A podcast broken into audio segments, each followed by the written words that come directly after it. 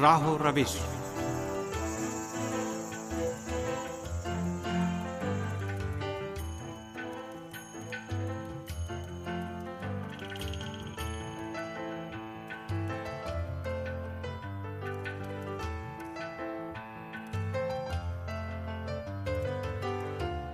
سامعین، فن و ہنر کی دنیا میں سینما ساتواں عجوبہ تصور کیا جاتا ہے۔ فلم متعدد وجوہات کی بنا پر ہنر کی دوسری اقسام، مثلا مصوری، ادبیات، موسیقی وغیرہ سے زیادہ عام فہم ہے۔ دوسری جانب چونکہ سینما ایک صنعت کی شکل اختیار کر گیا ہے، اسی لیے اس بازار کے قوانین، مثلا سپلائی، ڈیمانڈ، پروڈکشن اور مارکیٹنگ وغیرہ بہت ہی اہمیت کے حامل ہیں۔ سینما کا مخاطب معاشرے کا وسیع طبقہ ہے۔ سینما، ٹیلی ویژن کے بعد اہم ترین ذرائع ابلاغ میں سے ایک ہے اور معاشرے پر گہرا اثر رکھنے کی وجہ سے اسے بہت ہی اہم ہنر تسلیم کیا جاتا ہے۔ سینما نے ہنر کی دوسری اقسام کے مقابلے میں بہت کم وقت میں معاشرے میں ایک خاص مقام حاصل کر لیا ہے۔ سینما کے وجود میں آتے ہی لوگوں نے اس کا بہت ہی گرم جوشی سے استقبال کیا اور بہت جلد یہ سنہری اور جدید زندگی اور بیسویں صدی کی ٹیکنالوجی کا مظہر مانا جانے لگا۔ سینما اپنی پیدائش کی ابتدائی برسوں میں صرف متحرک تصاویر کے ذریعے لوگوں کو اپنی جانب متوجہ کرنے تک ہی محدود تھا۔ لیکن وقت گزرنے کے ساتھ ساتھ اس نے انتقال معلومات، خصوصاً تاریخی معلومات، نظریات کی تبلیغ و تشہیر، پروپیگنڈا، غیر محسوس طریقے سے لوگوں کا ذہن بنانا اور اس جیسے دوسرے کاموں کا بیڑا اٹھا لیا۔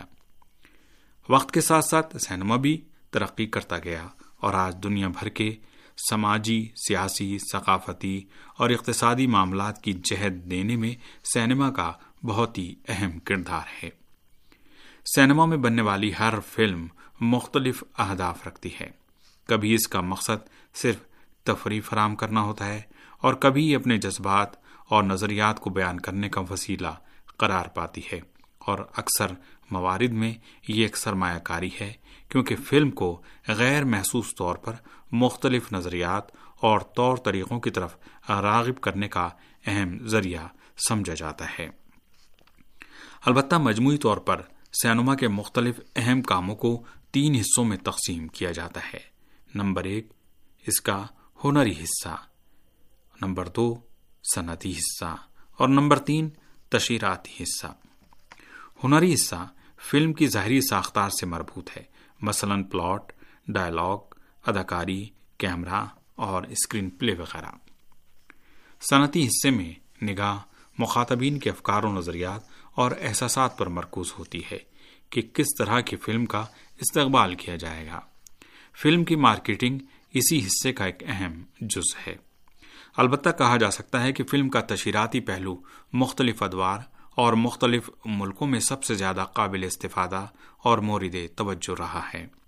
نظریات کی تبلیغ اور مختلف پیغامات لوگوں کے ذہنوں تک پہنچانا، مختلف گروہوں اور ممالک کی نظر میں سینما کا سب سے اہم پہلو ہے۔ اس بات پر بھی توجہ رکھنی چاہیے کہ یہ تینوں پہلو مکمل طور سے ایک دوسرے سے جدا نہیں ہیں، بلکہ سماجی، سیاسی اور اقتصادی مسلس میں یہ ایک دوسرے سے بہت گہرا ربط رکھتے ہیں۔ سوال یہ ہے کہ سینما کب اور کیسے وجود میں آیا؟ اکثر منابوں میں سینما کی ایجاد کا سہرا لومیئر برادران یا ایڈیسن کے سر باندھا جاتا ہے۔ لومیئر برادران نے اپنی پہلی فلم کی نمائش سن اٹھارہ سو پچانوے میں پیرس میں ایک بیسمنٹ کرائے پر لے کر کی۔ لومیئر برادران اور ایڈیسن کی ایجاد میں فرق یہ تھا کہ ایڈیسن کی ایجاد پرانے طرز کے وائی اسکوپ کی مانند تھی، جبکہ لومیئر برادران کی ایجاد تقریباً موجودہ مشینوں کی طرز پر تھی۔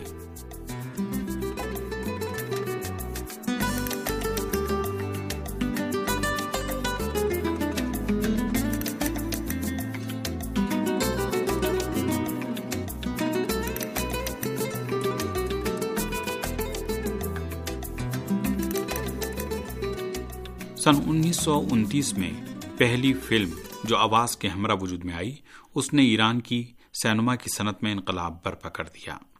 تصویر کو آواز کے ساتھ ریکارڈ کرنے کا آئیڈیا سب سے پہلے ایڈیسن ہی نے دیا تھا کہ جس کو اس نے اپنی ایجاد کیمن گراف کے ذریعے عملی کر دکھایا۔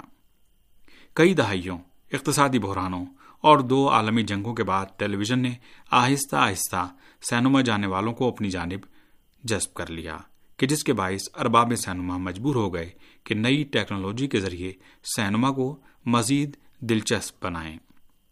اس ہدف کے حصول کے لیے سینما کو بلیک اینڈ وائٹ سے رنگین کیا گیا اور تصویر کی کوالٹی میں بھی بہتری لائی گئی۔ لیکن ابھی بھی سینما کو اپنی بقا کے لیے مزید ٹیکنالوجی اور جدت کی ضرورت تھی۔ بیسویں صدی کے اواخر اور موجودہ صدی کی پہلی دہائی میں سینما سے متعلق ٹیکنالوجی کی پیش رفت نے ارباب سینما کو اس قابل کر دیا کہ وہ اس ہنر کو پوری دنیا میں پھیلا سکیں۔ اور شہر نشین لوگوں کو سینما گھروں کی طرف جذب کر سکیں۔ ٹیکنالوجی کی پیش رفت کے ساتھ ساتھ فلم کے نئے نئے اور دلچسپ موضوعات، اداکاری کی سطح میں ارتقاء اور مؤثر ڈائلاگ وغیرہ نے بھی سینما کی جذابیت میں اضافہ کر کے شائقین کو اپنی طرف جذب کرنے میں اہم کردار ادا کیا۔ سینما نے اپنے تکاملی عمل میں کہانی، موسیقی، طنز اور مزاح اور ٹیکنالوجی سے خوب استفادہ کیا۔ اور ثقافتی تبدیلی لانے میں اہم کردار ادا کیا۔ آج سینما جدید تمدن کی خصوصیت اور جدید دنیا کے لیے ایک ضرورت اور اس کی مظہر کی ایجاد کے طور پر پہچانا جاتا ہے۔ ایران میں سینما نے اپنے سفر کس طرح کیا؟ کیا بالکل اسی طرح جس طرح مغرب میں اس نے اپنے سفر طے کیا؟ سینما جب پہلی دفعہ ایران میں داخل ہوا تو یہ قاچار بادشاہوں کی شاہی تفریح کا وسیلہ تھا۔ ایران میں فلم بنانے کے لیے پہلا کیمرہ مظفر الدین شاہ کے زمانے میں لایا گیا۔ یہ قاچاری بادشاہ کے مغربی ملکوں کے سفر اور وہاں کی ایجادات سے متاثر ہونے کا نتیجہ تھا۔ مرزا ابراہیم خان عکاس باشی، مظفر الدین کا درباری عکاس بھی اس سفر میں بادشاہ کے ساتھ تھا۔ اس نے وہاں کیمرے کا استعمال سیکھا اور پھر اس کو بادشاہ کے درباریوں کی زندگی کے بارے میں دستاویزی فلمیں بنانے کے لیے استعمال کرنا شروع کیا۔ ایران میں پہلی فلم کی نمائش انیس سو پانچ میں ہوئی، جو کہ ایران میں سینما کے طولانی سفر کا آغاز تھا۔ اس کے بعد دوسرے افراد نے بھی مختصر فلمیں بنانا شروع کر دی۔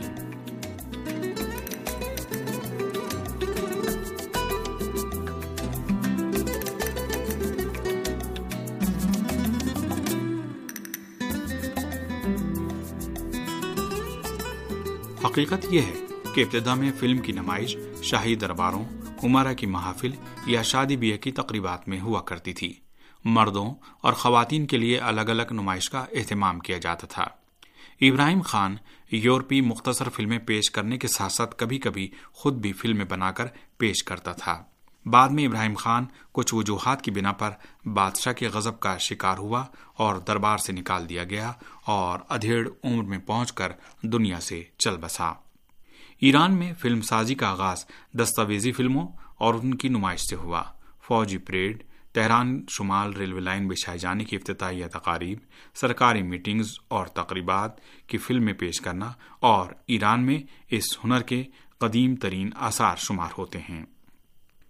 سینما نے ایران میں بہت جلد مقبولیت حاصل کی اور اس نفع بخش کاروبار نے عام لوگوں کو بھی اپنی طرف متوجہ کر لیا۔ اوائل میں سینما گھر تہران میں پرہجوم اور عوامی رفت و آمد کی جگہ پر بنائے جاتے تھے۔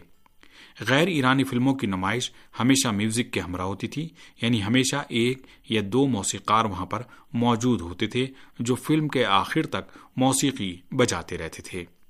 البتہ اس کے ساتھ ساتھ مترجم بھی وہاں پر موجود ہوتا تھا جو سائلنٹ مووی یا بے آواز فلموں کی کہانی اور فلموں کے درمیان آنے والے وقفے کے دوران کہانی اور داستان کو بیان کیا کرتا تھا۔